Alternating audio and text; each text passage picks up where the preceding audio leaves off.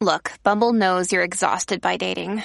All the must not take yourself too seriously and 6 1 since that matters. And what do I even say other than hey? well, that's why they're introducing an all new Bumble with exciting features to make compatibility easier, starting the chat better, and dating safer. They've changed, so you don't have to. Download the new Bumble now. When you need mealtime inspiration, it's worth shopping Kroger, where you'll find over 30,000 mouthwatering choices that excite your inner foodie. And no matter what tasty choice you make, you'll enjoy our everyday low prices, plus extra ways to save, like digital coupons worth over $600 each week. You can also save up to $1 off per gallon at the pump with fuel points. More savings and more inspiring flavors make shopping Kroger worth it every time. Kroger, fresh for everyone. Fuel restrictions apply. On this episode of Narcissist Apocalypse, we talk with an abuse survivor named Tallulah. And Tallulah was in a toxic relationship with an abusive skipper.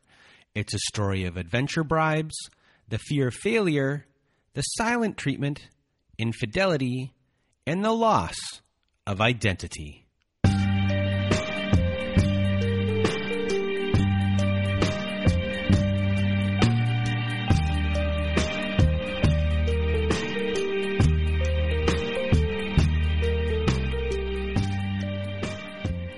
Welcome to Narcissist Apocalypse, everyone.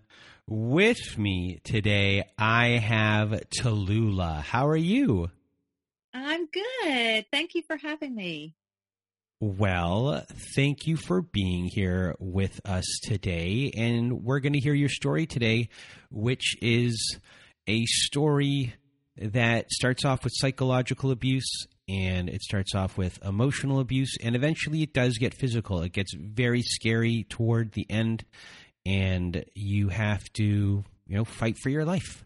And for those who are listening there's a trigger warning in this episode. There's animal animal abuse in the story there's physical abuse in the story and uh, you know Tallulah was someone who really didn't have any issues to begin with in her life and she got really twisted around. So for everyone who's ever been in that boat, uh, this is a really you know, validating story for you in that sense because a lot of our stories people have some stuff kind of going in that gets exploited. And whereas Tallulah does a lot of it really happens within the relationship and you'll hear everything. So I really want to thank Tallulah uh, for being here. And now without further ado Tallulah the floor is now yours? A very short overview of my upbringing. I grew up in a very small town in North Alabama. I had three brothers, and they were like my three big, mean bodyguards. they were very protective of, of, me. We were all athletes, and um, both my parents were athletes. And so we all played sports, and um, we all kind of grew up in this kind of team atmosphere and uh, supporting each other and helping each other.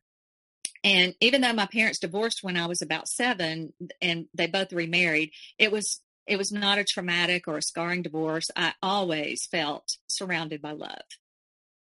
Our family was extremely close. I had a lot of friends. I was involved in tons of activities. I was very outgoing and extroverted, and I worked really hard at everything I participated in. My work ethic was very solid, and I think that came from from playing sports and working hard to reach goals and things like that. Um, but anything that I did, I wanted to be the best. I was very competitive. My entire family was and still are. We're competitive just playing, playing Pictionary or playing, you know, gin rummy or something. We're just competitive. And, and my parents always taught us that we could try anything we wanted to try, but we could never quit. So if we started something, we needed to finish it. And um, and just an example, my brother decided he wanted to play soccer and halfway through he hated it and wanted to quit, but they made him finish out the season. You know, and so it was it was a great life lesson to grow up with those kind of solid values and solid um, I, I, was always very driven and very goal oriented. And so that's important to know uh, for the story. So fast forward, I went to college, got a degree. I always wanted to be a reporter. And so I became a reporter and had a good career as a journalist. Um, and growing up, how are your yeah. relationships what is your yeah. view on relationships during that yeah, time? Um, I, I, I've always been someone who who likes to be in a relationship rather than a casual dater, and so I always had a boyfriend or nobody, you know. And um, I was always very loyal, and uh, um, and, and I'm glad you asked that question because the idea of cheating was always even when I was in high school and you know to cheat meant to look at somebody else or talk to somebody else or kiss somebody else or something like that. I mean, it was always a deal breaker for me. That's it. We're done. No second chances. And I was uh grew up that way. And um even just you know, I had um I've always had long relationships. Um and I I actually was married for 16 years and uh, my husband and I divorced, but it was very amicable. Um, we began co-parenting our two children, and the kids were doing very well. I was a single mom, which of course presents some challenges, but I was happy and I was thriving. Um, after the divorce, I dated a man, and we were together for three years. So again, another long relationship. And he cheated on me, and I kicked him to the curb. I mean, again, it was a deal breaker. I just had a zero tolerance policy for cheating. And this, this becomes important to the story. so at this time, you have these values. You yes. have, uh, you know, if someone breaks X, you do this. You have boundaries. So going in, going into this relationship, yes, you have solid boundaries. Uh, but now at this point, you have gone through two different relationships. Were you That's married right. the second time? No, I was not married. Okay, you weren't married the married second time, but you've had these yeah, two. You've, yeah. you've had these two long term relationships. Are right. you feeling good about yourself? How do you uh, now view yourself? And uh, do you have a Disneyfication view of love? Um, you know, it's a very good question. Uh, I think that after the cheating episode, I, I that hit me hard. That was hard to recover from. And um, I remember sitting um, at the at the kitchen table with my mom, and I was telling her about it and how upset I was. And she said, "You deserve to be with a man who will honor you." And I always remembered that word "honor." But uh, I didn't listen carefully enough because soon after that I met uh, what who I call the skipper, and I call him this because he was a sailor and because I can't say his name. Uh, and I wouldn't say his name on the show, but I can't even give him a, a real human name. Uh, and this was um, kind of a therapeutic tactic that my therapist used um, later and maybe I'm jumping ahead too far, but um, she told me, you know, I couldn't say his name without cringing or crying, and I had had a had an actual physical reaction when I would say his name. So she suggested I give him a label, and so instead, and so of course, I called him the jackass for a very long time, but uh, the skipper became a little bit more appropriate uh, term for him. So uh, but at that time that I met him, and you asked about the Disneyfication uh, fairy tale thing, uh, I think the answer is yes, and I'll explain why. So at that time, I had a lot of confidence. I had a lot of friends. I had a successful career. I had a fantastic relationships with my family. I even had a really solid relationship with my ex-husband, and we were just really crushing the co-parenting thing you know, we were killing it. We were doing great with the co-parenting. We were very amicable. We got along. We went to the kids' activities together. We were we were doing really well.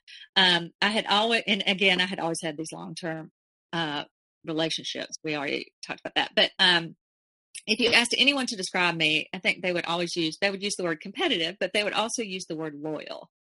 And in fact, that's how my ex husband describes me. He always says she's the most loyal person I've ever known. Even though our relationship didn't work out, he still considers me a loyal person. And for your ex husband to say that, that's pretty strong. But I also think that that quality, I think it's a quality to be loyal. But I think that also, in the end, became my downfall. So I met the skipper while I was traveling for business in Germany. And it's important to know that he's German and I'm American. And uh, I was interviewing, we were in the same industry. And so I was interviewing him for an article uh, that I was writing, and I was in Germany for a week. And we spent a lot of time together during that week because he was my main source for the story. And we had a lot of mutual respect for each other uh, because, again, we were in the same industry and we both were experts in our own right and that sort of thing. And so we were able to talk about work, but there was also a mutual attraction. Um, but I tried to say professional. Uh, I left after that week and I wrote the story. And uh, he began immediately to pursue me very aggressively with text messages, phone calls. Uh, he started t- giving me promises of all these worldwide travel adventures. And it's important to know that he was he was very attractive. He was tall, handsome. He had these beautiful aquamarine eyes, and of course, he was very charming, charismatic and I was very attracted to the fact that he was so worldly and he had, was so well traveled and he spoke eight languages and he loved adventure and he was smart and I just all the things together just uh, were very alluring. And he talked often about all the places he wanted to take me, and I had always wanted to travel the world, and so it was all very alluring. Uh, but I still resisted at, at, first. But finally, after about a month of this, uh, I kind of caved in. And um, within that month, he told me that he loved me and that he wanted to sail with me forever. And those were his words. And uh, he sailing was his greatest passion. So I took this as just the greatest com- compliment that he would want to to do his greatest passion, you know, and be with me for you know forever. And uh, at that point, our relationship was 100% virtual. But um, at that point, we decided to meet in New York, and that's when we finally spent time together in person, and, and I fell hard. Um, and just to explain further, he was uh, 10 years younger than me, and his two kids were 10 years younger than my children. And I really fell in love with his family. I fell in love with his kids. I fell in love with his mother. I fell in love with his sister. And I love them all very, very much. And this is important to know. But um, where were you so meeting them? I met them in Germany. Okay. And at this time, we were traveling a lot. I mean, I was going to Germany. He was coming to the U.S., and then we were also meeting in other places. And so we had we had this great obstacle of we had this horrible seven hour time difference. You know, when I woke up in the morning, he was already in his afternoon, and he went to bed about four o'clock in my day. And so when I went to bed, he was already long asleep. You know, so there were only uh, a, a small window of opportunity to talk during the day. And then there was this 5,000 mile physical distance. And then, of course, we also had culture clashes. And that was a big obstacle, too. I was from Alabama, he was from Germany. And so those obstacles, of course, were there. And, uh, but he would whisk me away to these exotic locations and uh, we would have all these exciting rendezvous. He would call me and say, Hey, let's meet in Copenhagen this weekend, or oh, I'm coming to Chicago. Let's go there for the weekend. And uh, it was like a fairy tale. It was like something out of Disney. It was very romantic and adventurous and exciting. And and when we were together, it was awesome. We had so much fun together. But when we were apart, which was most of the time, I was really lonely and and quite miserable. And very early on, I started to notice some red flags. And they were things that I noted in the beginning, but I ignored. And I just want to, I really want to tell your listeners some of them because some of them are very subtle and very simple, but, but they mean a lot. So first, after the early, really heavy love bombing, of course, I didn't know what that term was at the time. I didn't, I didn't know the term love bombing. Uh, but all this heavy pursuit and aggressive pursuit, he, then he began to just call or text maybe once a week or maybe once every two weeks. And I found this really strange, but it was also disturbing and hurtful because we were separated by this excruciating time difference and excruciating physical distance. And I knew I was busy. He was busy too. We worked. Um, I had kids. He had kids. But I needed some daily contact. And I think most humans do, right? So I asked him if he would just send me a quick good morning message in the morning and maybe a good night message when he got ready to go to bed. You know, something simple, something quick, something easy. It literally takes two seconds, maybe not even that long.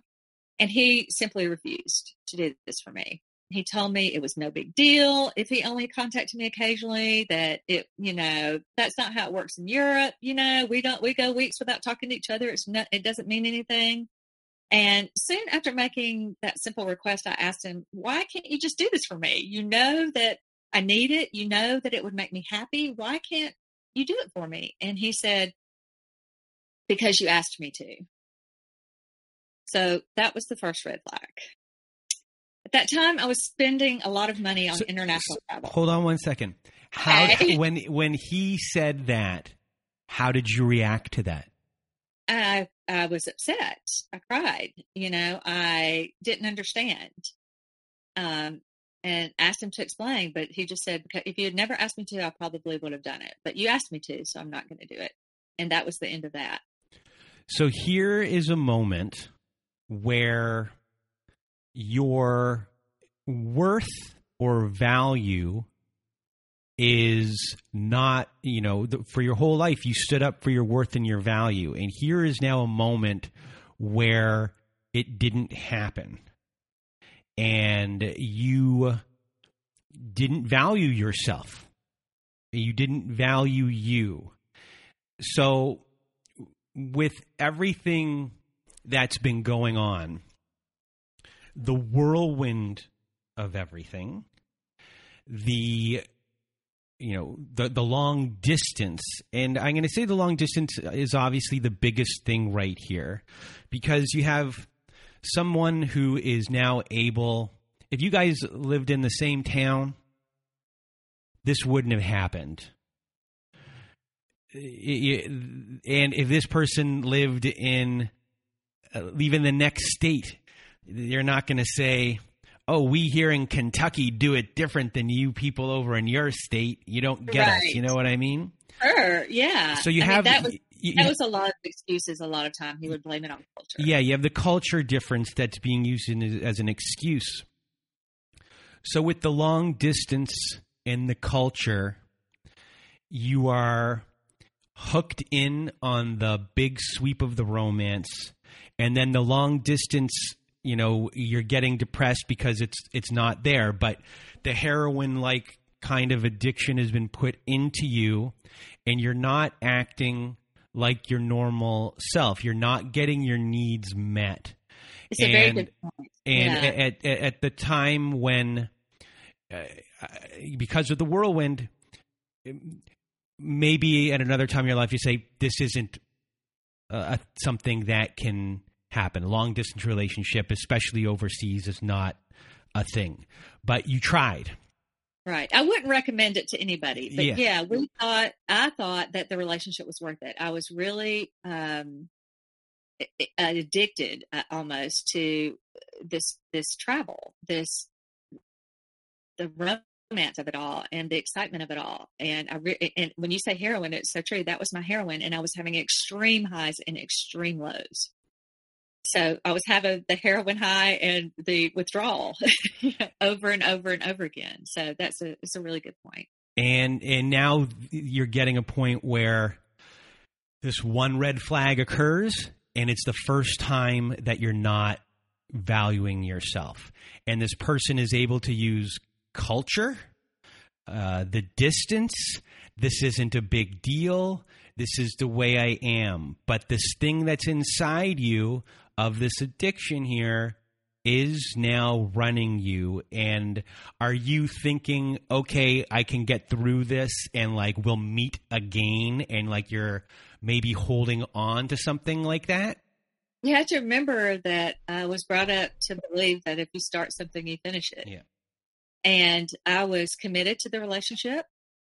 And uh and uh, you know a challenge is not something i would normally back down from and I knew it was challenging. I mean, I don't recommend recommend a long distance relationship to anyone, but there are some people who can make it work. And and I thought if anybody can make it work, it's me because I'm a high achiever, I'm uh, competitive, and you know, I said I would make this relationship work. I'm going to stick it out, mm-hmm. and that's kind of where I was at that point. Although these red flags, you have to remember, they seem monumental now, but at the time, it was just like, hmm, you know, at, at the time, it it it it uh, was hard to see so after that first one, and you had a little bit of a cry about it.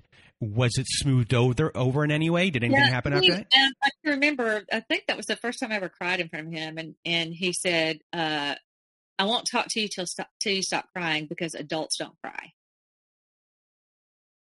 And uh, And then you got and then you got challenged, yep, and the challenge to you is a competition. Uh, there's there may have been a competitive element in there. I Yeah. mean, it's interesting that you point that out because I never realized this, but yeah, uh, yeah, I think you're you're getting it. But um, but there were more red flags.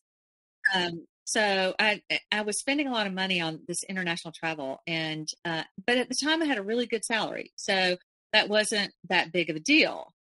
But if and, and okay, if we met somewhere, if we met in Copenhagen, for example, he would pay his way, I would pay my way, and in fairness, he would usually pay for things when we were there. But I was still spending a lot of money. And uh, a few times I would bring this up to him just in kind of casual conversation, like, "Can you come to the U.S. this time?" and uh, and my savings was depleting a little bit, and he would just say, very, um, he was very matter of fact and very stoic, and he would just say something like, "If you can't afford to be there, then don't come." And uh, yeah, so that was a red flag. Just kind of this lack of empathy for my situation and uh, but there were others. So because there was so little contact in between visits, I, I began to notice um, this affected my self confidence a little bit. I needed some attention. And again, I didn't need constant love bombing, but I just wanted a, maybe a good morning text every now and then.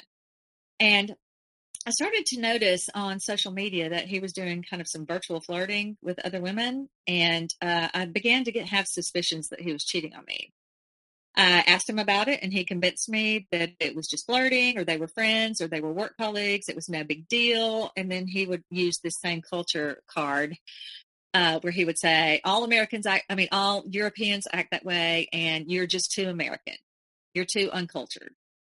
and I, you know, bought it, but it still bothered me. And of course, I kind of noted this as a red flag, but and I, it didn't even know the term red flag at the time. But I just noted that this bothered me, and um, I, I knew that it was not okay for him to give other women attention when I really needed it, and even told him that I needed it. But he did that anyway, and of course, um, for anyone out there, that's a red flag.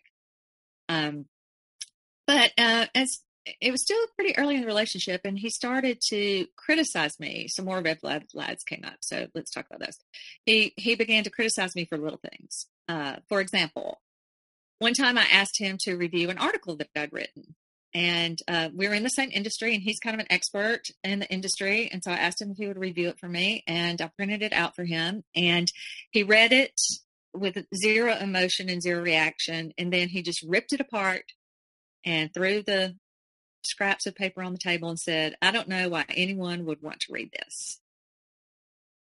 And so I said, Well, I mean, do you have any constructive criticism? Can you offer me some notes or some edits? How can I make it better? And he said, There's nothing you can do. You need to start all over. It's terrible.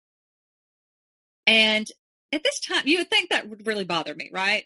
But I had a lot of confidence in my work abilities and my talents as a journalist. And so I sent it to the editor anyway because I was happy with it. And I figured, okay, if it's terrible, let the editor tell me because at least he'll give me some notes on how to fix it. And I just kind of told myself I would never let him read another article. And that was the end of that. And I'm saying this for a, a reason. I want to make a point here in a minute. But first, I want to say another example. So sometimes he would th- say things like, You wear too much makeup. You know, in Europe, the women don't wear any makeup and they look better or that outfit is not flattering on you, or I've never been attracted to women with blonde hair. Uh, and those kind of comments about my looks and about my work and things like that were not fun to hear, obviously, but they didn't really upset me. And I just kind of brushed them off and, and didn't give any kind of dramatic reaction. And I later learned in therapy that maybe he was kind of testing the waters, trying to figure out the things that would push my buttons. And I established early on that those were not things that were going to upset me. And so he never did that again. He never made those kind of comments again. Uh, so then I started to get some red flags just about his character and about his lack of empathy. And this was uh, was uh, I just really started to notice things. Like, for example, um, I noticed that he never told his son that he loved him. So his son, who was around 11 at the time, uh, would say, "Good night, Dad. I love you, Dad." You know, or "Good night, I love you," and and he would just say good night. And I, I thought that was kind of awkward and bizarre because maybe it's an American thing. I don't know. But uh, every time I see my kids or talk to them, I tell them I love them. Every time. And my parents, every time they talk to me, they say they love me. Uh, so I asked him about this. And he told me that he had only said, I love you to his kids maybe once or twice in their, in their entire lives. And he said, you know, he should know I love, I love him. I, you know, and I told him that people really need to hear it, even if they already know it. I need to hear it. His son needs to hear it. And this was this was a really disturbing red flag that I thought was bizarre, and it really taught me a lot about his character. But I began to see even more examples of his lack of empathy. Uh, for example, uh, my father died, um, and this was still probably during the first year of our relationship. And of course, obviously, I was very upset. Uh, but he refused to come to the funeral. I, I asked him if he would come, and he refused to come. And he said, again, very stoic, very matter of fact, I don't know why. I, I didn't know him, so why should I go? And I said, Well, to support me, you know, I need your support. I want you to come and hold my hand and help me through it. And he said, I didn't even go to my own father's funeral. Why should I go to yours? Your family can support you. Your family can hold your hand. I'm not going. And to make it even worse, after the funeral, I tried to call him and he refused to take my call or text me back for several days after that. And so at this point, I was, of course, I was very upset about that. And I, I was really beginning to question his character. Um, but those were all red flags that I chose to ignore and chose to just not think about and just kind of just sort of file in the back of my brain. But the next red flag was a huge one. We were in Germany and uh, he told me he had a meeting in Frankfurt, which was four hours, a four hour drive away from where we were. And uh, so we took a little road trip. So I went with him, of course, because I was there to see him. And you know, it was fun at first. We were talking, laughing, we were listening to music, holding hands, being loving and kind to each other, telling stories, and uh, having fun. And and we did usually have fun when we were together. I mean, that was we did have a lot of fun. Uh, but all of a sudden, I said something, and I don't even remember what, but he just fell silent. He just quit talking and he would not answer direct questions. I would say, uh, did, Are you upset about something? Are you mad at me? Did I say something wrong? What did I do? No answers to direct questions, no response whatsoever. Uh, he's just ignored me, and this made me feel insignificant and invisible. It was horrible. I know now that this was the silent treatment, but of course, I didn't know what that was called then. Uh, but after about an hour of this, uh, I started crying again. of course, adults don't cry, right? Um, it was so, it was just so upsetting. And my therapist later pointed out that he probably took note of that, that, okay, he finally pushed my buttons. he finally found a button to push that would really upset me. And uh, over the course of the next six years, this the silent treatment became his favorite weapon against me, and he used it all the time. So, when I, well, I have a couple questions. How often are you seeing each other during these times? And, and, you know, when this specific red flag happens, is it smoothed over after? And if so, um, what is being used to smooth it over? Okay, it's an easy question to answer because he quickly uh, learned my currency. Uh, so of course it would upset me terribly. And, uh, but then he would say, when he finally break the silence, he would say, uh, let's take a trip to Iceland or why don't we go to, uh, Brazil or why don't we go to Prague? And he knew that to me, that was irresistible. And, uh, that's how he smoothed it over. He would, he would bribe me with a fun adventure. The sense of adventure, traveling the world, Yes. like being free like that with someone at your side doing it, that is your kryptonite. It, it, it was, and and I didn't realize at the time that I could travel all those places by myself or with someone else. But the the travel and fun adventures were so connected to him that I couldn't compartmentalize them. You know, I couldn't I couldn't see that I can do all this travel without him. you know, I could do it with somebody else or by myself, and I just couldn't see that at the time because they were so connected in so many ways. And uh, but but he quickly learned the the best punishment for me, which was it was not saying my article was bad or that I was ugly or fat or whatever. None of that worked on me, but the silent treatment worked. It upset me every time. And the, uh, the currency was this, my sense of adventure and my, my desire to travel the world. So he quickly learned both those things and used them all the time. So, yeah, for you, it is the push and pull. I mean, I didn't know it at the time, obviously. You know, I'm speaking to you with the benefit of a couple of years of therapy, but Your drug dealer can giveth and they can taketh away. exactly. And that's what was happening. He would give me the drug and then he would punish me. Yeah. So, uh, now we need to talk a little bit about cheating. As you know, all my life, this was a deal breaker. Uh, it was absolutely unforgivable crime if somebody cheated on me.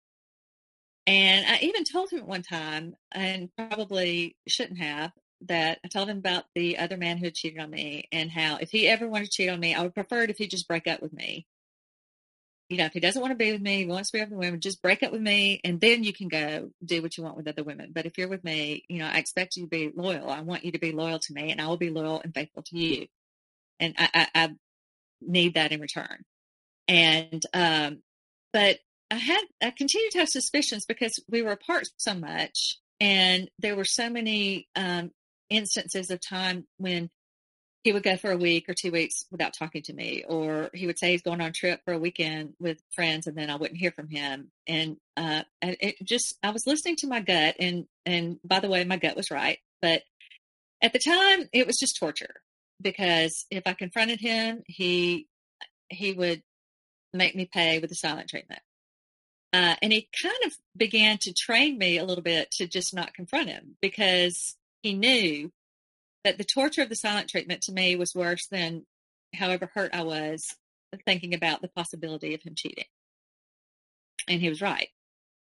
Um, and I just didn't realize it at the time, but whenever I was feeling uneasy about my suspicions or upset, um, or whenever I would just ignore his messages in retaliation or turn the tables and give him the silent treatment, he would break the silence by proposing some sort of exciting adventure you know, let's meet in Italy, let's go to Prague. And I would take the bait every time. Yeah. So at this point, um, we were still in kind of the early year or year and a half of the relationship, and the red flags were there. There's no question. But at this point, I was kind of all in. You know, I was in love with him, at least what I thought love was at the time. Uh, we began sailing all the time, and I also fell in love with sailing and uh, we were traveling the world and i was still making a lot of money at that time and could do that kind of traveling uh, i was still the editor-in-chief of, of the magazine and i managed i also managed a team of 11 other editors and i was not as confident about my ability to lead people as i was about the work that i did um, it, but I loved working with the young editors and I constantly gave them positive affirmations and I taught them in a very positive way. And I tried to create a great team atmosphere, you know, based on, you know, my years of playing team sports and, uh, you know, I rewarded hard work and respect and always had a lot of positivity. And anyway, uh, he began to get in my ear about this and in my head about the way I was managing my team. And as, as I said before, he had tried to take away my confidence about my work and that didn't, and that didn't work. That was unsuccessful, but I wasn't quite as confident about my ability to lead other people. And so he would say things like, um, why are you thanking them for doing that work? Their paycheck is the thank you. And he would advise me to be really rough on them and told me it was weak of me to compliment them or give them positive feedback, that I should only point out the negative things. And he advised me to be more, quote, German, because that's the way he managed his team. And, uh, but the problem was my team were, Americans and they were young and they wanted to be mentored rather than ordered around. And eventually some of them began to quit because of me. And eventually I got fired from my job, specifically for this harsh management style that I had developed uh, from his advice. So, so here is a, a, time when you are a beginner at something, and when anyone is a beginner at something, they're not going to have as much confidence in in what they're doing. So he's able to get into your ear, and through that, you eventually get fired. How do you feel when you get fired? Do you start to spiral? I was devastated. I, I had been I had worked since I was 14. I had never been fired from anything in my life. I'm sorry. I had never failed at anything. And all of a sudden, I was a failure and I had no money. And I, the kids were in college, so I was all alone in my house. I'm sorry. And I had lost a lot of friends because some of my work colleagues were my friends. And I had spent a lot of my savings on all this international travel. And so I wanted to start my own business. And I had a, I had a solid plan. I created a business plan. I, I, I had someone design a logo. I had um, a great name for a company. Uh, but the skipper convinced me to work for his company. And I was so low on confidence at that point that I agreed. And in doing so, I became financially dependent on him. And this was a gigantic mistake. The worst mistake I ever made, probably. Um, it was a confusing and chaotic time and really, really stressful. I was trying to balance the working relationship with which had a lot of stress and pressure and with the romantic relationship which had a lot of stress and pressure and it was just simply impossible to do um, I couldn't confront him about work stuff because I was in fear of damaging the personal relationship. And uh, I was kind of hitting an all-time low just in my whole entire in my life. I was a little bit depressed at times, and he still would have these uh, uh, this time would go by that he wouldn't speak to me, even though we were working together. Um, and that's about the time that he announced that he was going to Kaliningrad, Russia, for work for the weekend. And this made no sense to me. He had no business there and he never worked on the weekends. No, Europeans just don't, that's a culture thing I know. They don't work on the weekends ever. And I quickly became suspicious and I checked his Facebook page and I noticed that there were many comments on many posts from a young, beautiful girl from Kaliningrad, Russia. And so I confronted him and uh, he 100% gaslighted me. He told me it was work. There was nothing to worry about. It was no big deal. Yes, he was going to be seeing that girl, but they were work colleagues. It was no big deal. And he 100% denied that there was anything romantic or sexual or anything like that. It was just business. But I couldn't get that feeling out of my gut. You know, the one where you know you're right. you just know you're right. And eventually I became so obsessed with this gut feeling that he was cheating with this girl that uh, I began spying on him and looking at his phone and looking at his laptop. And I want to say that I'm not proud of that. Um, it's not something that I would normal normally do. It's very out of character for me.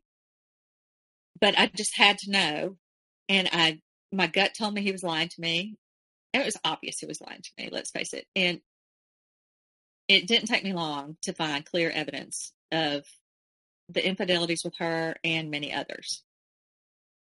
But even though this is the part I still have trouble understanding, uh, he would he would convince me that what I saw with my own eyes didn't mean anything, and that it was silly of me to be upset.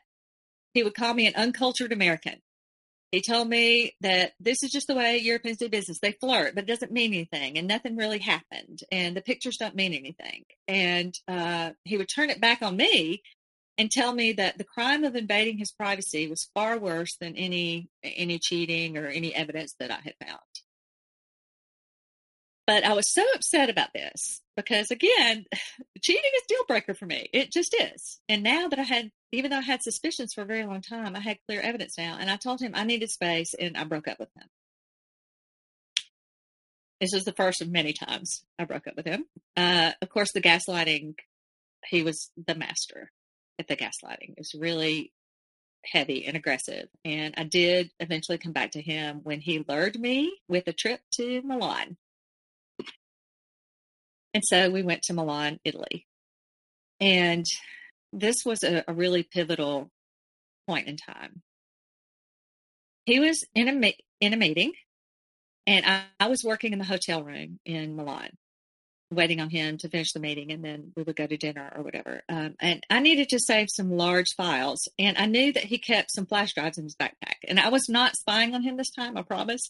This, this was a, truly a coincidence. Um, I grabbed one of the flash drives and I put it in the USB drive on my laptop. And that's when I discovered his picture hunting collection. I'll say that again picture hunting collection there were folders and folders and folders, probably 50 of them or more, all labeled with names of girls. And none of them were labeled with my name. Uh, I didn't open all of them, but I did open a few of them, but I didn't have to open all of them. Uh, they were all full of very explicit pictures, uh, naked women, obviously willingly sent to him. Uh, and I thought, well, maybe this is from the past. You know, maybe this is, you know, how you gaslight yourself uh, you don't want to believe what you clearly see. And, um, you know, and so I looked at some of the timestamps just on the, the files of the, of the, uh, the pictures. And some of them were from before I met him. And a lot of them were as recent as a couple of weeks before that day. And I confronted him when he came back up to the room and he looked at me and laughed at me. Uh, it was very sinister. And he told me that it was no big deal, that it was just a game. It was just a game. He never touched any of these women. It was all a game. And I said, okay, explain to me the game. What is the game? And by the way, I want the women in the audience and your your listeners to to really listen to this. And please never send any pictures like this to any man you don't know. Um, or anyway, it's okay because apparently there are men out there who do this. Uh, so he would seduce them. He would love bomb them prey on their insecurities and then convince them to send these intimate photos. And once he had the photos, he ghosted them. He never spoke to them again, which clearly, in my mind, would then again strip them of any confidence he gave them or their own insecurities would probably be even worse. It was just horrible. I was appalled. I was disgusted. And I told myself I would never speak to him again. It was just unforgivable. How could I be with a man who could do this to other women.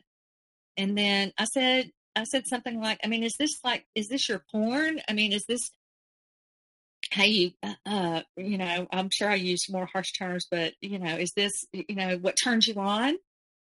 And he looked me right in the face and told me it was not the photos that turned him on, it was the manipulation. And so I asked him, why did you never try to seduce me into sending you photos like that. And he said, Because I love you. And can you believe that I convinced myself that, wow, okay, he really does love me because he wouldn't do this to me. And I completely gaslighted myself in a horrible way because after all, I had, I had learned from the master how to gaslight. But it wasn't over. That night, I threw out my back. I stepped on some uh, uh, ice and slipped and threw out my back. And I already had a bulging disc that sometimes just went out for no particular reason. It was very painful. And um, he refused to take me. I told him I need to go to the hospital, and he refused to take me. And he accused me of faking it and overreacting. So I called um, a mutual work colleague who was staying in the same hotel, and he took me to, and he, and he, you know, just didn't hesitate. Of course, I'll take you to the hospital. You, you know, you don't feel well. I'll take you to the hospital, of course, because isn't that what human beings do for other human beings, right? So I went to the hospital alone. And when I was released, I called him to see, you know, the man I loved. I called the man I loved still to see if he would pick me up and take me back to the hotel. And he refused. He said he was still in a meeting. He would not leave it. And so I walked two kilometers to the pharmacy and then another kilometer to the hotel. And when I got to the hotel, they wouldn't let me in the room because it wasn't in my name and I didn't have a key. So I laid on the hotel lobby floor for four hours until he finally showed up. And he did let me in the room, but the next morning I left and swore I would never speak to him again. And after that, I did quit working with him and I did open my own company. During that time, I broke up with him for uh, it was a couple of months, and I was determined I wasn't going back this time. The picture hunting thing combined with him leaving me in the hospital, and that was just the end forget the cheating at this point. the other stuff was just horrible. So I did the best decision I ever, again, I ever made. I quit working with him. I did open my own company that I wanted to in the beginning and I became financially independent again, which was very important. Uh, but he did in the end convince me to continue with the personal relationship. And I am not proud of that. How did he do that? Well, he asked me if I wanted to go to Iceland. You see a pattern here, right? So when he asked you to go to Iceland and whatever built up to that, what is going on in your head? What is your mental struggle that you're obviously having probably back and forth? My mental state was um, he's sorry. You know, he's he never said the words he was sorry, but he, told me, you know, it was he said he would stop the picture hunting. He wouldn't do that anymore. I believed him. Uh, that there was no cheating, that he would not flirt with other women and that sort of thing. And um, and and let's you know let's go to Iceland and let's have a nice vacation and let's smooth things over and start all over. And the other thing he would always say is let's just press a reset button the past is the past. Let's reset and start over. And this was another thing that he always said. But, and I always told him, you know, it's very hard to forget the past. You know, it's hard to let go of all these hurtful, horrible, awful things. But, uh, but in the end, I did. And uh, I got on a plane and I met him in Iceland. When it came to you starting your new business and now you're doing well in your new business, did he say anything like that he was proud of you or anything like that? No, okay. he told me I was a traitor and uh, that I had left him in the lurch, and he he you know took a chance on me and saved me when I was down, and you know all all all the things that someone like that would say. So before you went to Iceland with him, mm-hmm. was there any thought process in the sense of okay, I have my life back on track. I'm I'm I'm back on track. Yes. And now that I'm like my own before I wasn't my own person the last time I was with him. Now I am my own person. I've got everything back together again. I can I can do my one shot here because uh, I'm in a good place now. Yeah, yeah. exactly. Exactly. I felt confident you know, I had made my point. I broke up with him. I didn't talk to him. Uh, I started my own company. I started to live my life, and and maybe we should try to reset it. Maybe we should try to save the relationship. I remembered all the good times, and and I, by the way, I would always tell myself, uh, well, I'm not perfect either. You know, I'm I'm not perfect. I have character flaws. I have uh, you know things that are bad about me too, and uh, you know, I looked at his phone all the time. you know, that was horrible how could I do that? And uh, so I would beat myself up a little bit and kind of let it slide because, again, nobody's perfect. So those so those little kernels of truth when that really wasn't the reality of the situation really got you to gaslight your own um, values, your own morals. You are a completely different person at this point from when you began. The there's no question. The innocent version of you is long gone.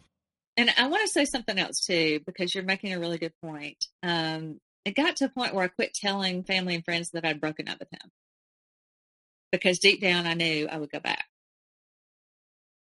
And so I just didn't tell people that we had broken up. Isn't that unhealthy? Well, this is the this is the really interesting part, and for everyone to hear. You were this person of morals, of values, of all of these things. You're not just being, you know, you're not just having these things done to you. You're being deceitful to yourself. Absolutely. You are attacking yourself you are being deceitful to the uh, people around you because you don't want them to know you're having these secrets. Your life is completely different. You lived your life in one way for so long, and now poof, it's gone. And also, you know, I was working from home with my own company. So I was no longer like in a work environment where I had a community atmosphere. And so I was very, I was alone all the time. My kids had left and gone to college. And so they weren't in the house anymore. Um, so I was completely separated from the human race for uh, for all practical purposes. I mean, I had call, uh, interview clients over the phone and that sort of thing, uh, and and occasionally uh, went and saw clients for business. But for the most part, I was alone all day, every day, and I had no one to make me um, accountable for those moral values that that I held so dear for so long. And uh, that was also really unhealthy, but that was the situation at the time. And uh, I had a little bit of PTSD from getting fired. Uh, and so I didn't want to go back into an office atmosphere. I just wanted to work for myself, work from my home, be by myself, and not um, risk that again. Uh, so I didn't want to leave you know, my financial f- future in the hands of somebody else ever again. That they could just wake up one day and fire me. Uh, so I, all that was going on, all the things. Yeah, it was it was a very depressing and uh, difficult and confusing and chaotic time for me. And all the while, this man was in my ear. He was texting me, calling me, all the, all the things. So agreed to meet him in Iceland. Um, and we had a great time. I mean, it was eh, super fun. We did all the things, all the things you do in Iceland. You know, rented a car, we went around, we went and saw the waterfalls at Eyjafjallajökull, we went to the Calvin Glacier, swam in the hot springs, all the things you do in Iceland. It was so much fun, and we were there for only four days. But apparently, that was one day too many for him. So we were in the car, and again, I said something. I have no idea what that made him mad and he began the silent treatment, his favorite weapon. And I got really upset. I started yelling at him. You know, I'm here. I said I would press the reset button. I'm here. I'm uh, trying to do this again. You know, I I hate it when you do this. Uh, I can't stand this. And uh, I started crying, which, as you, I should know by now that adults don't cry, right? And uh, he got really upset and he pulled over to the side of the road he reached his arm across my body, opened the door, and pushed me out. And then he sped away. So I rose to my feet, and that's when I realized I had no purse, I had no phone, I had no money, I had no GPS.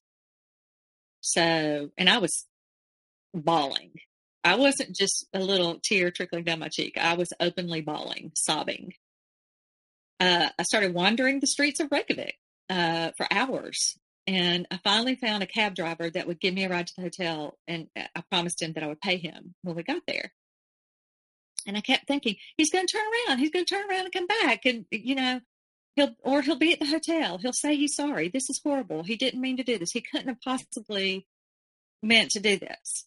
Um, just leave me on the side of the road. But he did. He uh, apparently, when he sped off, he drove straight to the airport, boarded a plane, and uh, went to Germany. And he, um, when the cab driver got me to the hotel, I said, okay, wait here and I'm going to go inside and I'm going to get your money. So please wait. And, uh, and he, you know, this stranger that I didn't even know, put his hand on my hand and said, No charge, and you're going to be okay. And I thought, I thought to myself, this stranger was more kind to me than the man I loved. That really got my attention. Uh, and again, I swore I would never speak to him again after that. That was it. No more reset buttons. That was it. And he never apologized for that. Uh, and his sister begged him to apologize to me. He had a friend that was a mutual friend of ours who told him how awful it was, and and and the friend even said, even if you don't, mean it, you have to say you're sorry, you know, for this. This is unforgivable. Uh, you know, everyone in his world was telling him that, and of course he was begging my forgiveness. And I said, "Can you at least promise me you would never do that again?" And he said, "No, I can't promise you. If you get on my nerves, I might do it again." And then he said, uh, very flippantly, Perhaps I should abandon you in more foreign countries so you can work on your survival skills. So uh, I broke up with him, didn't speak to him for several months. And, um, but the cycle kind of continued after that. He con- would continue to love bomb me, bribe me with a fun adventure, uh, some sort of exotic vacation around the world. Um, and I was in a very, very dangerous spiral uh, um, that I couldn't see clearly. You know, I was in the most, the most ridiculous, repeating, dangerous spiral of of this clear pattern of love bombing and then devaluing and then discarding. And uh, of course, I didn't know all that at the time. You know, I know that now because I've been in therapy and I've had someone explain that to me. But, um, and it was always my fault. And, um, it was always, uh, he only did that because I did this. And, um, you know, he would do hurtful things like delete all the photos of me, uh, you know, erase me from his life. Uh, but the silent treatment was always the weapon and it was always used. And, um, yeah, the cycle went on for four years. So I finally had had enough. I don't know. I don't even know what the last straw was at this point. Um, in the fall of 2017, I turned it around. And this time I demanded silence. I told him that we would have no contact at all for at least three months until after the new year. And, uh, and I meant it and I did it. I didn't respond to any messages. I didn't respond to emails. I didn't answer phone calls, nothing. Um, and he couldn't take it. When the tables were turned he realized how awful that was. Uh, within two weeks, he had had enough and he hopped on a plane and traveled from Germany and showed up unexpectedly on my doorstep, uh, doorstep uh, just on a random Tuesday night in Alabama. And this time he said it was different. This time he was moving to the United States and he was going to live with me permanently. There would be no more distance between us. There was no more picture hunting, no more cheating. And he did finally admit that he had cheated many times.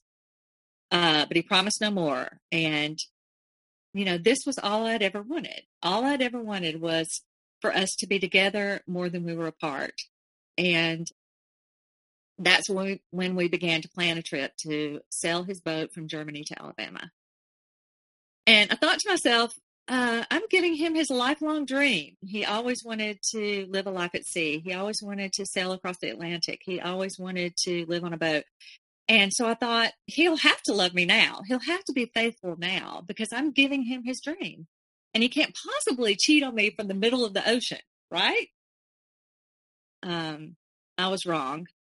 But uh, at this point, you are feeling like you're the one in charge in the sense the power has yes, shifted point, in, the, the power after all of these years um, has shifted into your corner.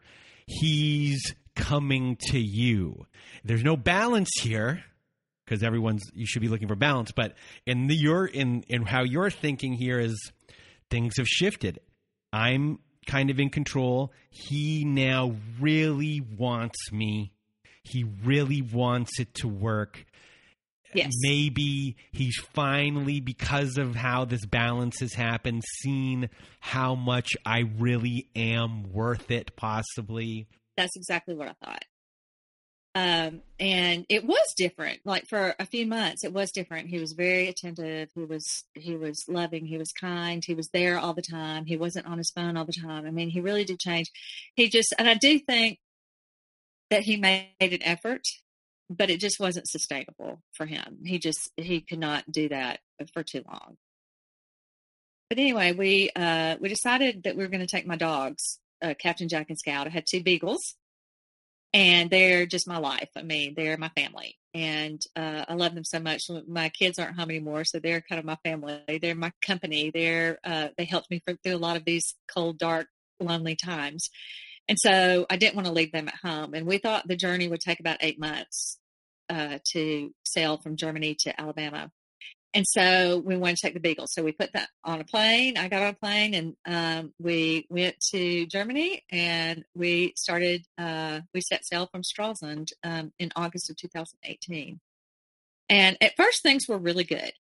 You know, we were doing a lot of sailing, we were doing a lot of exploring new places. I mean, it was, for me, I mean, it was just everything. And we actually you know, in the beginning, we were, it was mostly sailing and we were really becoming close because we were fighting the storms together and we were battling seasickness together and we were uh, accomplishing great things. Uh, you know, we crossed the Baltic Sea and then the Kiel Canal and then the North Sea and then the English Channel and then we crossed the Bay of Biscay, which is one of the most challenging bodies of water to cross in a sailboat. And so we had done all this and we were feeling really good about ourselves. And we were really happy and things were good. But then we started to slow down a little bit because we had done all this heavy blue water offshore sailing, and um, and I and I told him I said we need to slow down. We need to start eh, you know exploring a little bit, seeing some of the places. So we were going around the coast of of Spain and Portugal. As we're slowing down, we were spending a little bit more time in each port, which was good. But that's when he started uh, booking a lot of flights to go home to quote work or to quote visit his daughter and uh, and I thought, well, of course he should go see his daughter. She was only eight years old at the time, and of course, I also questioned his character for taking a trip like this with an eight-year-old daughter. But that's another story for another day. It's just another one of those things that I didn't really understand. I would have never left my children if they were that young, but he did. And so, what kind of monster would I be if I said, "No, you have to stay here with me. You can't go see your doctor, your daughter"? So, but of course, I later learned he was not working nor seeing his daughter he was seeing other women, but I didn't know it at this time. And I thought to myself, you know, this is not what I signed on for because every time we reached another port, he would leave and I would be all alone on the boat with the dogs. And I thought, you know, this is weird. You know, his, it's his dream to live on a boat, not mine. And I'm the one here. And he's back in civilization, sleeping in a comfy bed. And he has a hot shower and he has internet and he has all the things I don't have. And, uh, you know, I was getting him his dream and he wasn't even there. And so that was a little bit of an issue. But okay, so we had a few, there were a few times he, he left a few times. We had several fights and whatever. But uh, at this point, it was time to cross the Atlantic. So we crossed the Atlantic to Brazil. And by the way, let me just say, we crossed the Atlantic Ocean in a sailboat. and I'm pretty proud of that. It was a great accomplishment. Um, but once we got to Brazil, he began to leave me even more often. And because we were in very remote parts of the world, we had hardly any internet, if if any. Uh, cell phones didn't work. Uh, I became more and more uh, detached from family and friends. Uh, I was unable to go home because I didn't have any money. I'd put all my money into the voyage and into boat maintenance and things like that. And um, I was unable to work because there was no internet. And at this point, I had poured my entire life savings into the journey had nothing left. And so I called a friend of mine back home and asked her if she would start selling my furniture in my car because I was unable to earn money. So she did. And every cent that I made on selling pretty much all of my possessions uh, went right back into boat repairs or expenses for the journey. During this time, I fell into a really deep, dark depression, as you can imagine he would uh, it wasn't just that he left us um, to go somewhere else to get on a plane and go somewhere but he would leave the dogs and me on the boat for literally weeks at a time with no way to go ashore, no way to take a shower. Didn't have internet. I couldn't even take the dogs for a walk. And in fact, when uh, he would get up every when he was there, he would get up and he would uh, before I could even get up and get things together, he would jump into the dinghy and he would go to shore, leaving me there. And the we were not in like the Caribbean or somewhere where you would think, uh, oh, there's beautiful blue waters and you can go swimming and there's dolphins and whatnot. I mean, we were in muddy river water in Kourou, um, in French Guiana. And one day, some local fishermen told us, don't swim in these waters because they're full of piranha. So I literally could not leave the boat. Uh, when he would return to the boat, he would ignore me. Just 100% silent treatment all the time. Uh, the abuse uh, began to increase. Um, it was subtle at times, but very cruel. For example, he forbade me to hang pictures of my children on the wall. He said, I don't like having faces staring back at me. We can only put charts and maps on the wall. And uh, he wouldn't let me use the onboard energy, like we had solar energy, but he wouldn't let me use it to charge my laptop. So I couldn't work or watch a movie. And he would check it every day when he came back to make sure I had not used it. He would check the dial. Uh, he had an internet data card, but uh, he would take it with him when he left the boat every day. And I had no way at all to connect to the outside world. I couldn't call friends. I couldn't call family. I couldn't text. I couldn't get on social media. Uh, I, I, had already read all the books that were on board. So uh, I, I, literally had nothing to do all day but just sit and be more depressed. Uh, I did, however, write in my journal every day and uh, later turned that into a book. So uh, I, I did, that was the only thing I could do was journal. And during that time, I also developed some very severe health issues and I became quite concerned and uh, I was in a lot of pain. And I asked him about it. I asked him, you know, I told him that I, I was having some issues and showed him some evidence of my issues. And he just said, quit complaining. If you're so worried, take yourself to a doctor. And so this just went on for, for many months. Um, the isolation, however, started to backfire on him, but he didn't know it the more he isolated me, uh, the less I missed him, the less I loved him. And therefore, I started to get a little bit stronger. He could see this because I was sticking up for myself. Like, like for example, I'll put a picture of my kids on the wall. you know, little things like that. I started using the, I started turning on the fan because it was 104 degrees. I started to kind of abuse his rules because it didn't matter. He was already punishing me with the worst weapon he could possibly punish me with, which was the silent treatment. So what did I have to lose? He began to, the abuse just began to escalate. He became more volatile. Volatile. He would start throwing things, breaking things, that sort of thing, in little mini fits of rage. But at the time, I should have uh, taken more note of that, but I didn't.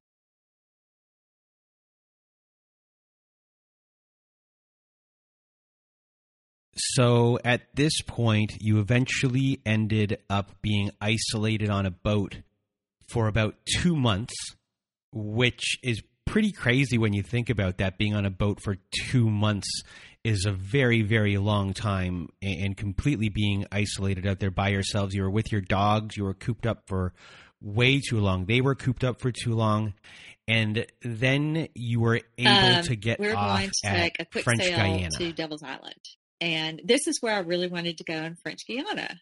Um, it's like three islands, and Devil's Island. It's a really cool place because it was once a prison, and it's called the Alcatraz of the Atlantic. And um, the movie and the book Papillon it, it, um, is set on Devil's Island, and it's a true story of, about the prison that was once there. And so I really wanted to see it. Um, I love history, and I, of course, love going to new places. And so when we arrived, we were trying to moor the boat and uh, we were meeting a friend there, by the way. We were meeting another sailor friend there, and who was already anchored there. We were mooring the boat, and he got frustrated at me, and he threw something um, that was mine that I really cared about overboard. And I got really mad, and we had a huge, loud fight that the sailor friend overheard. And uh, but anyway, we were scheduled to have a fish fry with him on shore, so we went to shore, and that's when I finally got to take the dogs for their first walk in two months. And we walked for about two hours, and I, I found it really ironic. I even thought about it in the moment that, you know, I was on an island that was once a prison, and it was the first time in two months that that I felt free. So anyway, we had a lovely evening with the other sailor and of course whenever we were around other people i mean the skipper was charming. He was he was wonderful. He was charismatic. Everybody loved him. He told animated stories. He was great. Everybody loved him. Uh, but the next day that sailor confronted me. We had a little we were taking a walk and we had a little bit of a private moment and he said are you safe? And the question really startled me. It really caught me off guard because it was the first time I knew my situation was horrible, but I didn't know that anybody else noticed it or knew it. And uh, I just said, you know, kind of looked at him confused and, and I just said, you know, it's okay. You know, he's not very kind to me sometimes, but that's just how he is. You know, I said something to that effect of just defending him. And uh, he said, Well, I'm planning on fishing with the skipper this afternoon. So uh, would you mind if I just talk to him about him? I just want to let him know it's not cool how he treats you. And I panicked. I went into full on panic. I begged him, Please don't say anything. And I said something to the effect of, If you say something to me, he's going to make me pay for it. And so I thought about that comment. I thought about it over and over as we were walking back and I was going back to the boat. Are you safe? You know, why would he ask me that? Why would he say, Are you safe? And I knew that I wasn't happy with the current situation. I was finally over that, thinking this relationship's going to work, but I was afraid to confront him. But at the same time, I was I had been getting stronger. I was finding a little bit of courage. And um, at that point, I knew I didn't love him anymore. I was not even jealous anymore of these obvious affairs he was having every time he left. He left uh, the dogs and me alone on the boat. So I found a little courage. And as he was loading the dinghy with all the fishing stuff, I told him to have fun, but afterward, you know, tonight we need to have a serious conversation. And he said, What's it about? And I said, I'm unhappy. And you obviously don't want me here, or you wouldn't leave me alone on the boat all the time, you know. And it's just uh, maybe it's just time for me and the dogs to go home. And he was already in the dinghy, and uh, he kind of flew into uh, a rage is the only way to explain it. He stood up in the dinghy and he screamed, You said you would love me forever. And you promised me. You said you would love me forever. You said you would sail with me forever. And I said, Well, yeah, but when you treat me like shit, it gives me the right to change my mind. And this has been going on long enough. And I can't take anymore. It's time.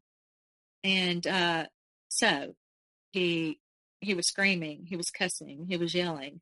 He was out of control. He threw the fishing poles overboard. Then he threw the tackle box overboard. And then uh, he had a, a knife in a little holder on his belt, and he pulled that Velcro away and picked up the knife and threw that overboard. And there was an empty bucket in the dinghy, threw that overboard. He basically emptied everything in the dinghy into the sea. I, I don't understand why, but he was he was raging. And then he turned on the motor of the dinghy and he started circling the boat like a shark circling its prey.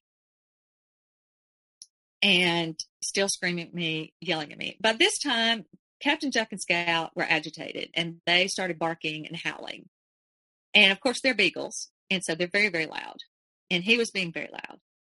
Uh, but we were in a private alcove and I knew that my sailor friend was in the boat, not too far away, but there was nobody else to hear. He circled the boat a few times and then went to the stern of the boat and climbed on board. And I was scared at this point. And so I kind of slumped into the corner of, of the cockpit. And Scout was really scared too. And she was trembling and I was trembling. And she got up in my lap and I just held her.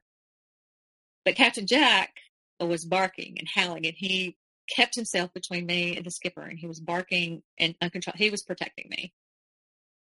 And but the skipper got on board, and he just walked right through the cockpit and went down like he was on a mission, and went down into the cabin, and he ripped the photo of my children off the wall, and tore it up into a million pieces and threw the scraps in my face. And then he went back down the cabin and uh, proceeded to break anything that could break, throw anything that could be thrown, emptied every locker. Uh, the cabin was completely trashed, broken glass everywhere. It was, it was a, a serious rage. And uh, and then he came back into the cockpit, and Captain Jack was really barking and howling at the time, uh, growling at him. And he said, "Shut up, Captain Jack!" And he reached over and smacked Captain Jack right in the face, but it didn't stop him. And about that time that he did that, we heard something on the radio, and it was our sailor friend, the one that had asked me if I was safe. And on the radio, he just said, he said my name and he said, Are you okay? And this infuriated the skipper. He switched the radio off. He took the receiver and slung it across the room. Um, and uh, and then he came back into the cockpit, and I was sincerely scared at this point. I didn't say anything. I was not confronting him. I, I was not being combative. I was just being quiet. I was just trembling in the corner. And he stood up on the bench. He was still yelling and screaming and cussing. I, I saying horrible things to me, just saying all the things that he hated about me. I don't even remember what he was saying because I was too scared. It didn't even matter at that point. But he uh, he took his hat off his head and threw it in the water, and then he took his shirt off and threw that in the water. This is it was very bizarre. Uh, then he took one boot off, threw it in the water. Took the other boot off, threw it in the water. Took both his socks off, threw those in the water. And then he's he stood up on the bench and he unbuckled his belt and he slipped it through the loops of his jeans and he held it up in the air and kind of brandished it like a whip. And I, I was terrified. Captain Jack was still barking right in his face. He wasn't backing down. And then he just threw the, I, I was sure he was going to beat me with that belt, but he didn't. He um, threw it into the water and then he jumped in the water and started swimming to shore. And we were about, um, I would say we were about 200 yards from shore. And that's, you know, so, you know, two American football fields, you know, we weren't that close, but we weren't that far away. And he was swimming to shore. We got about halfway there. I turned the radio back on and I called to the other sailor. And uh, he said, What is going on? You know, I heard all the screaming and heard the dogs barking and everything. And what's going on? And I said, You know, he just he just got mad at me. He threw a fit. He trashed the cabin, and now he swam to shore. I don't know what's going on. And uh, he got, we, we watched him, and he got all the way to shore, and he climbed up the ladder, and he was still just in his jeans and his bare feet, no shirt, no hat, and he just started running to the other side of the island.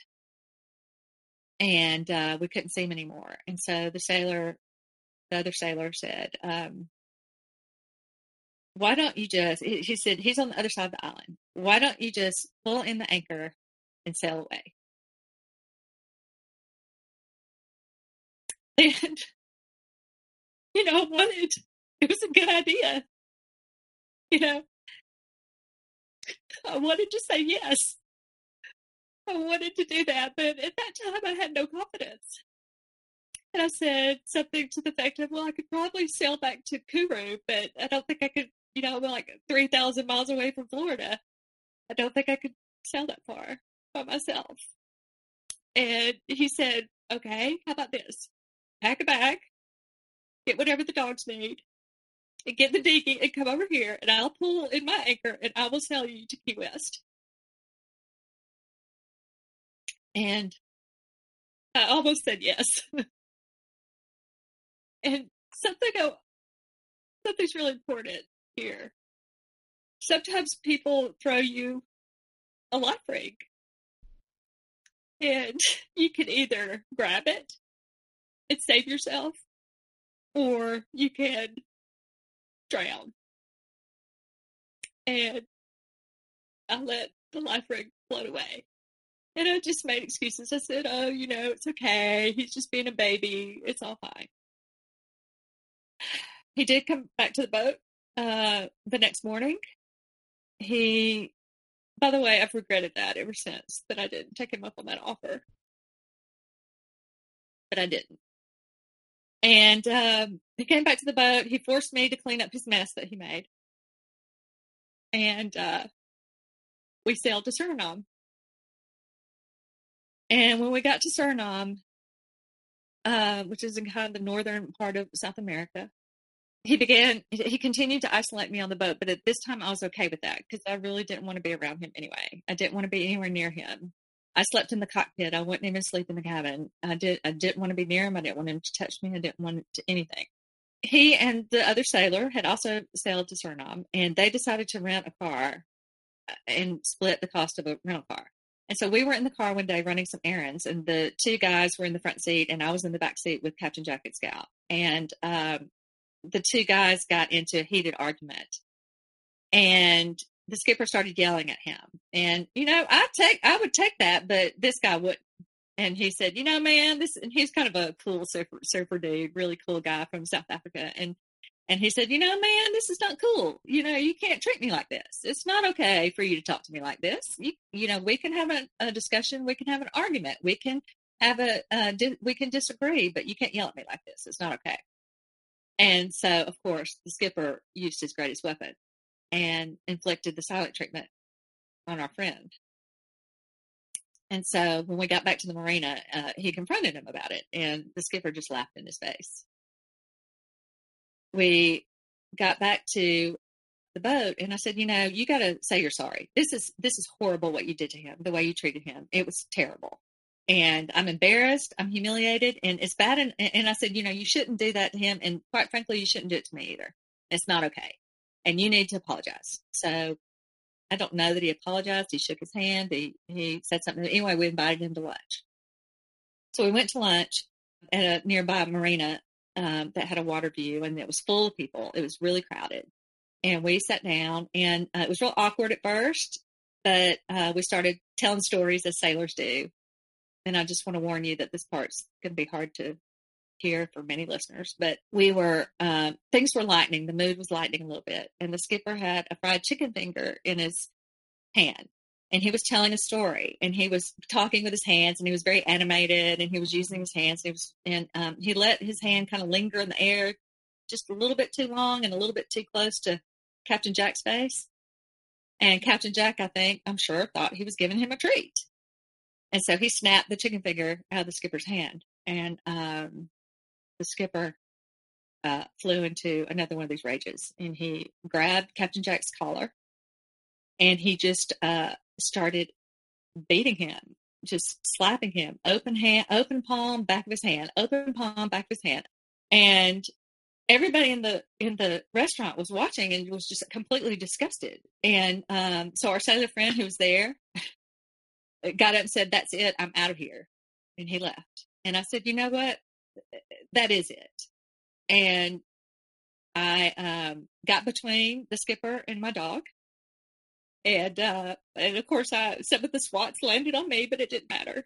At that point, I leashed him and leashed my other dog, and and I grabbed the rental keys off the table, and uh, he sat back down, and he started eating his food, and he said he won't do that again. And so at that point, I was done. Went. I drove back to the marina. I got the dinghy, went to the went to the boat to get my backpack. And in my backpack, I always kept my laptop, my phone, my chargers, my passport, and my credit card. I got it and I went, I got the grab the backpack. I got back in the dinghy, went to the um, cafe in the marina so I could have internet. And I just started trying to find a way to get the dogs home. I already knew, by the way, this time um, I was having severe health issues. I don't know if I mentioned that before, but I was in need of surgery.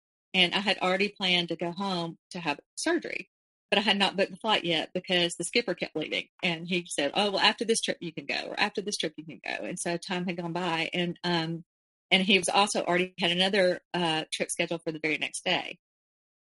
Um, but I called airlines. You know, I, I need to get two dogs uh, to the U.S. I'll go anywhere in the U.S. It doesn't matter where. I just need to go somewhere in the U.S. So, because then I figured if I can get to the U.S., I can get a rental car. I can drive home.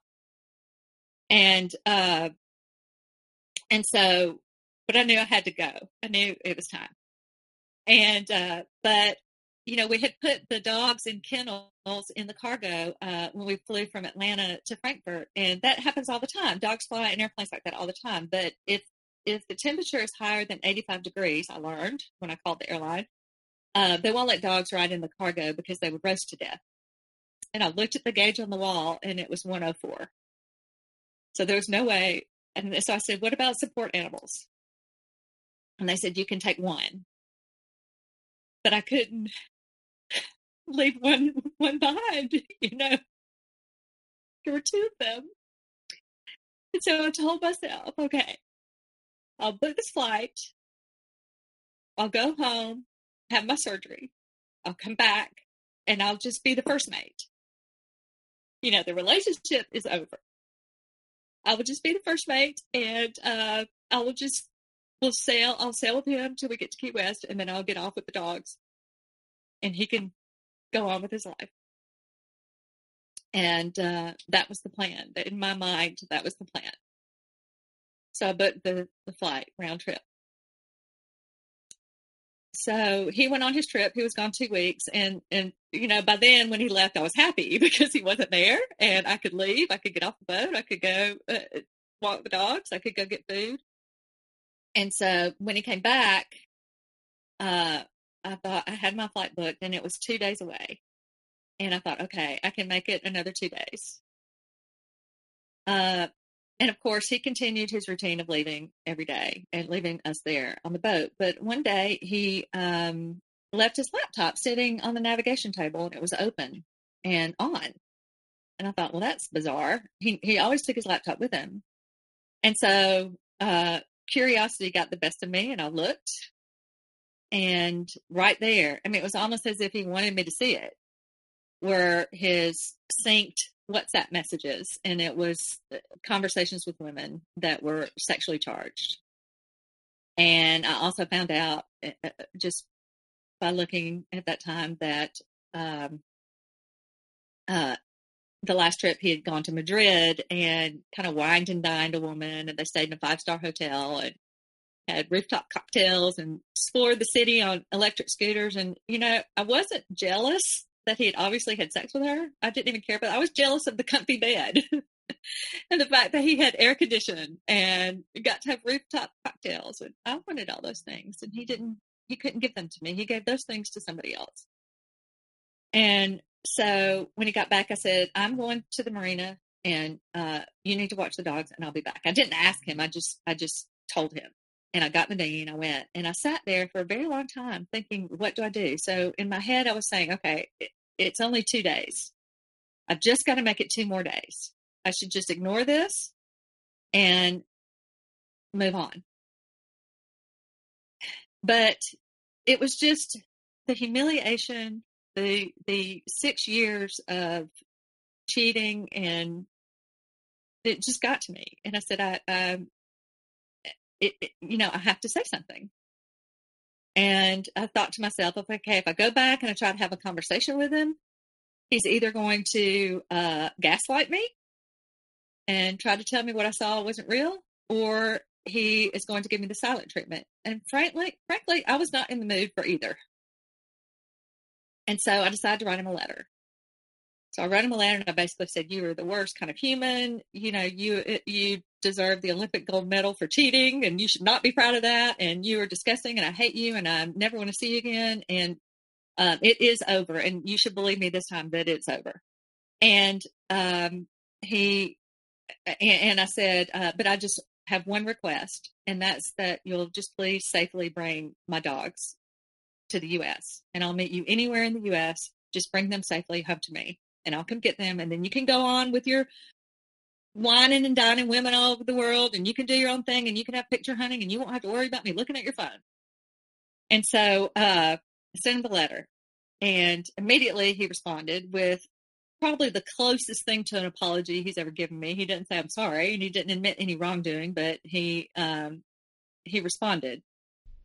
And then uh, I just didn't respond again. I just knew that I had made my decision, that there was no there was no conversation that was going to happen. And so I sat there for a really long time, maybe another hour. And I started to feel really calm and resolute. You know, it's finally over. We're finally to the end of this. you know, this nightmare is going to end. And so I got in the dinghy and I went back to the boat and I started to approach the boat and and uh, it was very eerie. There was something very ghostly about the boat. There was no noise. Normally, when I would go on shore and then come back, if I didn't have the dogs with me, they would be on the stern, barking and howling and tails wagging and excited to see me. And uh, I couldn't hear anything from the dogs. And but I tied up the dinghy and I boarded the ship and I put my backpack down uh, on the stern deck. And again, my backpack had my laptop, my chargers, my phone, my credit card, and my passport. And but I never normally put it there. And in hindsight, I'm not exactly sure why I did, but I put it on the stern deck right there. And uh, I went into the cockpit, and the skipper was sitting there, and he was staring catatonically at nothing. And next to him on the bench was a pile of torn up paper. And uh, I knew just from looking at it that it was the picture of my kids, that a new picture of my kids that I had hung on the wall after he tore up the other one. And it was obviously, it was almost like an animal had marked its territory. You know, it was very, very, I don't even know how to describe it, sinister almost. He wanted a reaction from me. And I just decided I wasn't going to give it to him. And I just said, Where are the dogs? And without losing his stare, he just pointed to the stern deck. And uh, and I looked over, and the companionway doors were closed, and and the the latch was bolted. And I unbolted the latch, and the dogs came out, but they weren't excited to see me. They were well, they were a little bit, but they they were shaking. And uh, I cannot and will not let my mind, you know, go to the reasons why. But I let them out and I just loved on them and gave them treats and petted them and loved them until the tails were wagging again, you know. And then I walked, he was still staring at nothing. He was catatonic. And so I went down into the cabin and I grabbed a small duffel bag and I just started putting some clothing and some personal items in the bag. And I did not want a confrontation. And I didn't want to say anything to him. And then because I was not reacting to him or the, this weird stage he had uh, seen he had staged in the cockpit with the with the torn up picture, uh, he started just saying really bizarre things to me, like uh, the one I remember uh, uh, the most was he said, uh, "I hate it when you make coffee for me in the morning. Uh, you, I feel pressure to drink it." And I was like, "What?" And I just said, "Well, you know, I make coffee for you in the morning because I'm making it for myself, and it's no pro- no trouble. And that's just what kind people do for each other. It's no big deal if you don't want to drink it, throw it out, or you let it sit there. I don't care if you don't drink it. You should not feel pressure to drink it." And then I just kept packing and he kept staring at nothing. And he said a few other things. He was trying to get a rise out of me. And he was just kind of, I know now that he was just kind of fishing for something that would push my buttons. And then he said, You know, I gave up the picture hunting for you. You know, like it was the ultimate sacrifice that he gave this up for me. And, uh, and he said, You know, you never loved me and I never loved you. And I said, Well, you know, I believe you that you never loved me because anybody who loved me would not have treated me this way for six years. But you can't tell me what I feel or don't feel. I definitely did love you, and uh, you can't tell me what to feel. And then I kept packing. He kept doing and then he said, uh, uh, "You know, it wasn't that many women. It was only about one a month." And that got the rise out of me that he wanted. And so I went up into the cockpit and, uh, oh, and he's, and after that, he said, I, I don't even like sex that much. And so, uh, I went up into the cockpit and he was still staring catatonically. And I, I shouldn't have done this, but I grabbed his face in my hand and kind of turned it toward me to make sure he could see me, make sure he would have to look at me. And I said, um, if you didn't like sex that much, why did you use it as a weapon to hurt me all these years? Why did you, why all the cheating? Why all the picture hunting? You know, you were just the worst kind of human being who ever lived, and I hate you, and I can't get away from, I can't wait to get away from you. And I went back down into the cabin. And maybe in hindsight, I shouldn't have said that. But, uh, Next thing I knew, something broke. Something went flying across the room and shattered into a million pieces. I don't know what it was, but I turned around and all I could see was just this kind of black silhouette walking down the stairs. It was kind of, you know, the light was coming in and it was backlit and it was real dark in the cabin below. Um, he was just kind of slow. It was very calculating the way he was walking toward me. I, I was really scared. And he just started trashing the cabin. He just started throwing things. And um, the dogs started barking. They were still in the cockpit. And they started barking and howling. And he turned around and threw something at them. It shattered and they kind of they scattered to try to avoid all the flying debris. And I said, That's it. I'm out of here. I didn't even pick up the bag I was packing. And I marched right by him and started going up the stairs. And uh, I got up two of the four stairs and I felt a tug on my ponytail. And he tugged my ponytail so hard that uh, I, I fell on my back onto the wooden floor and banged my head on the wooden floor.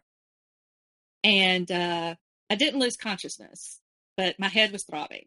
And I didn't know whether it was from hitting it on the floor or, you know, the yank of my ponytail that nearly scalped me. And then he stood over me, kind of straddled me, stood over me, and he reached down uh, with his arms and his hands and he grabbed me by the neck by the throat and he lifted me up uh, off the ground. And I'm not a petite person, by the way, but I mean, I'm 5'7, 150 pounds, and I'm athletic. I'm strong. And he easily lifted me off the ground uh, by the neck and he threw me against the wall.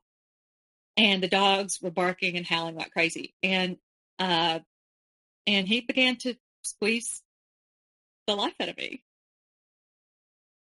And uh, at first, I was fighting. Like my feet were not touching the ground. I was trying to kick him, and I was hitting him with open fists as much as I could. But the oxygen started leaving my body, and it's it's something really sinister and evil about being strangled because you're forced to look your abuser in the eye, you know, while they're doing it. And his eyes were just dead. They weren't aquamarine anymore. They were just black. Lifeless and just evil. And uh I just I thought about my kids, you know, and I said, you know, I, I will never not be able to see their faces staring back at me.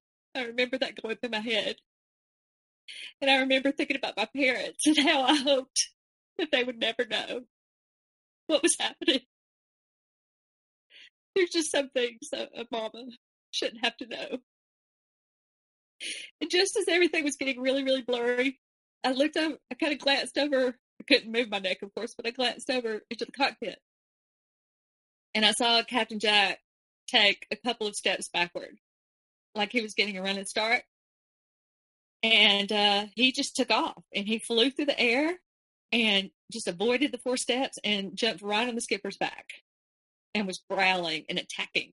And um, he let go of his grip just long enough to throw the dog across the room, but but Captain Jack came right back, came right back at him, biting his ankles, biting his legs, attacking him, and it allowed me to get free and I fell to the floor and I could hardly breathe.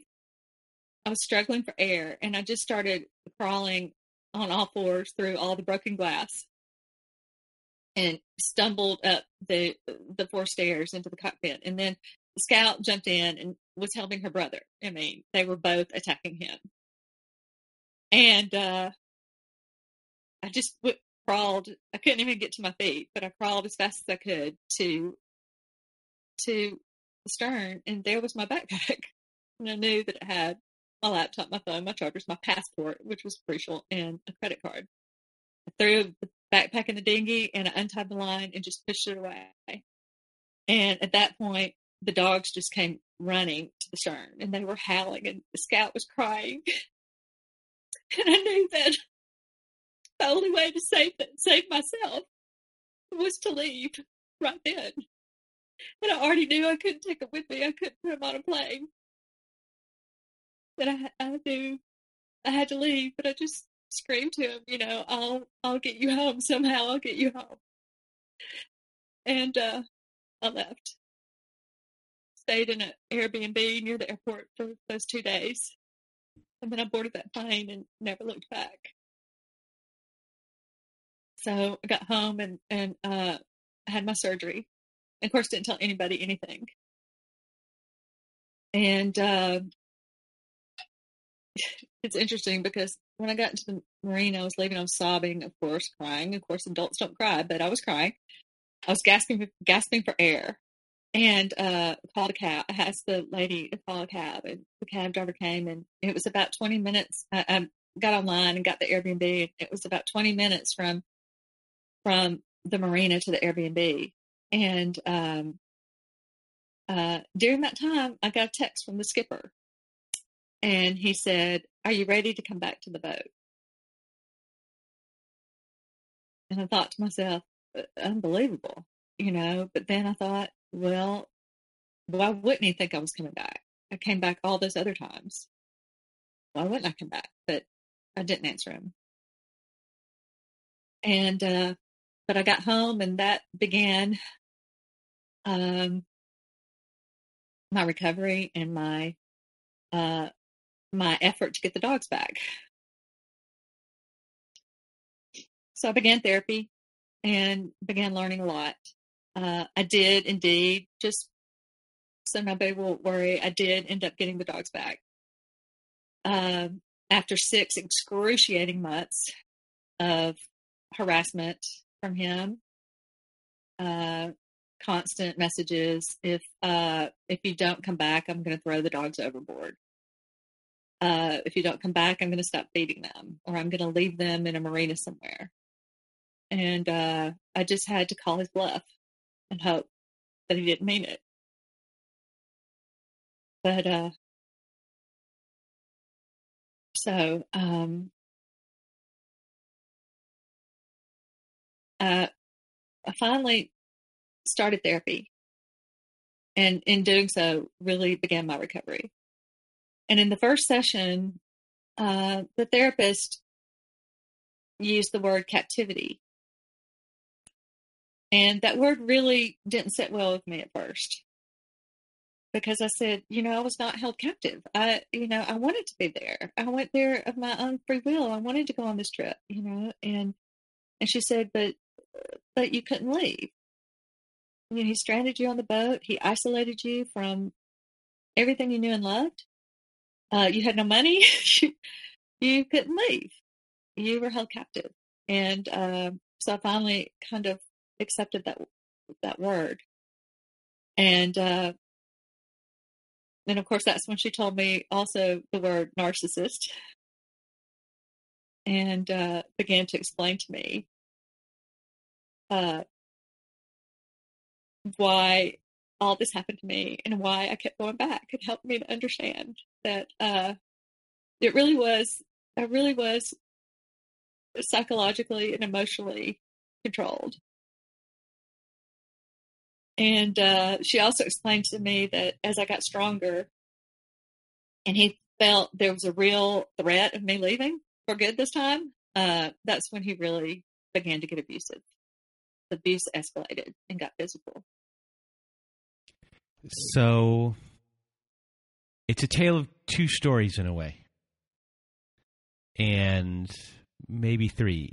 The old you, the you that was just transformed into somebody you were not, and then the the escalation, and those were two different types of things you were dealing with, and scary, uh, scary, like the way you described you getting onto the boat and just the eeriness how scary that is not knowing if you're going to leave that boat.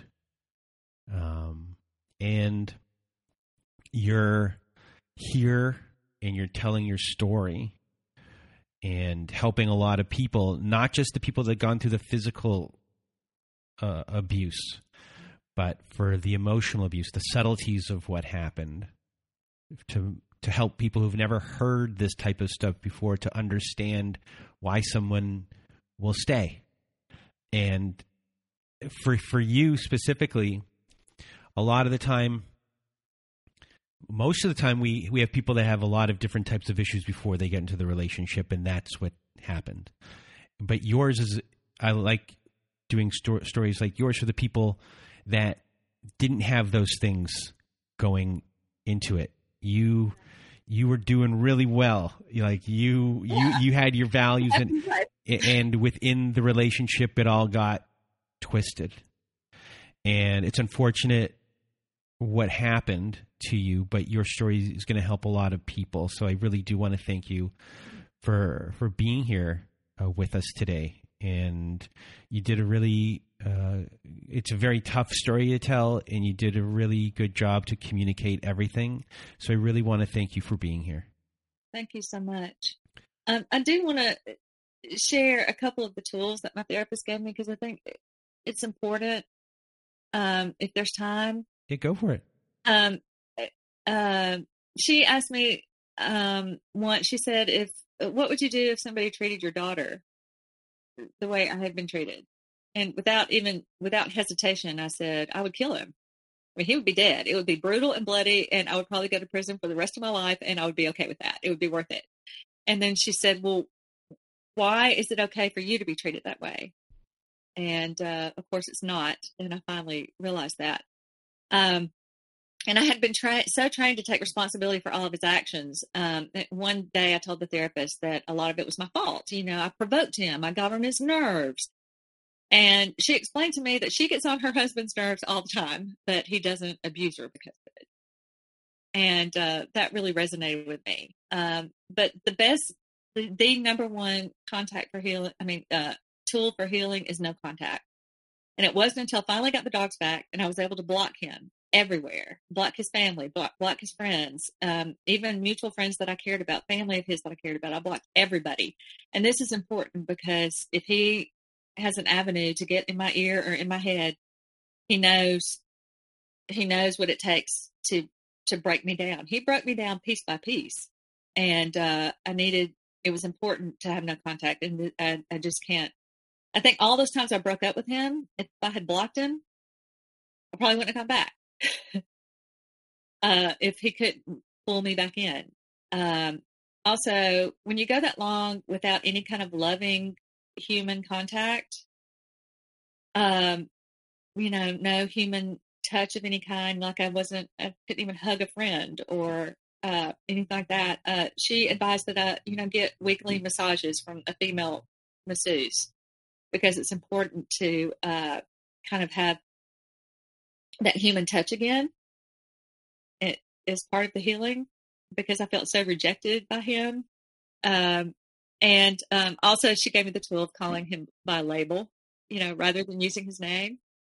Um, she also advised that I um, I joined groups, like um, I joined a book club and uh, joined a sailing group, and just where it's not one on one, but a group of people. And she also told me, and this really hit home with me, that it's really important, and this is also why your podcast is so effective.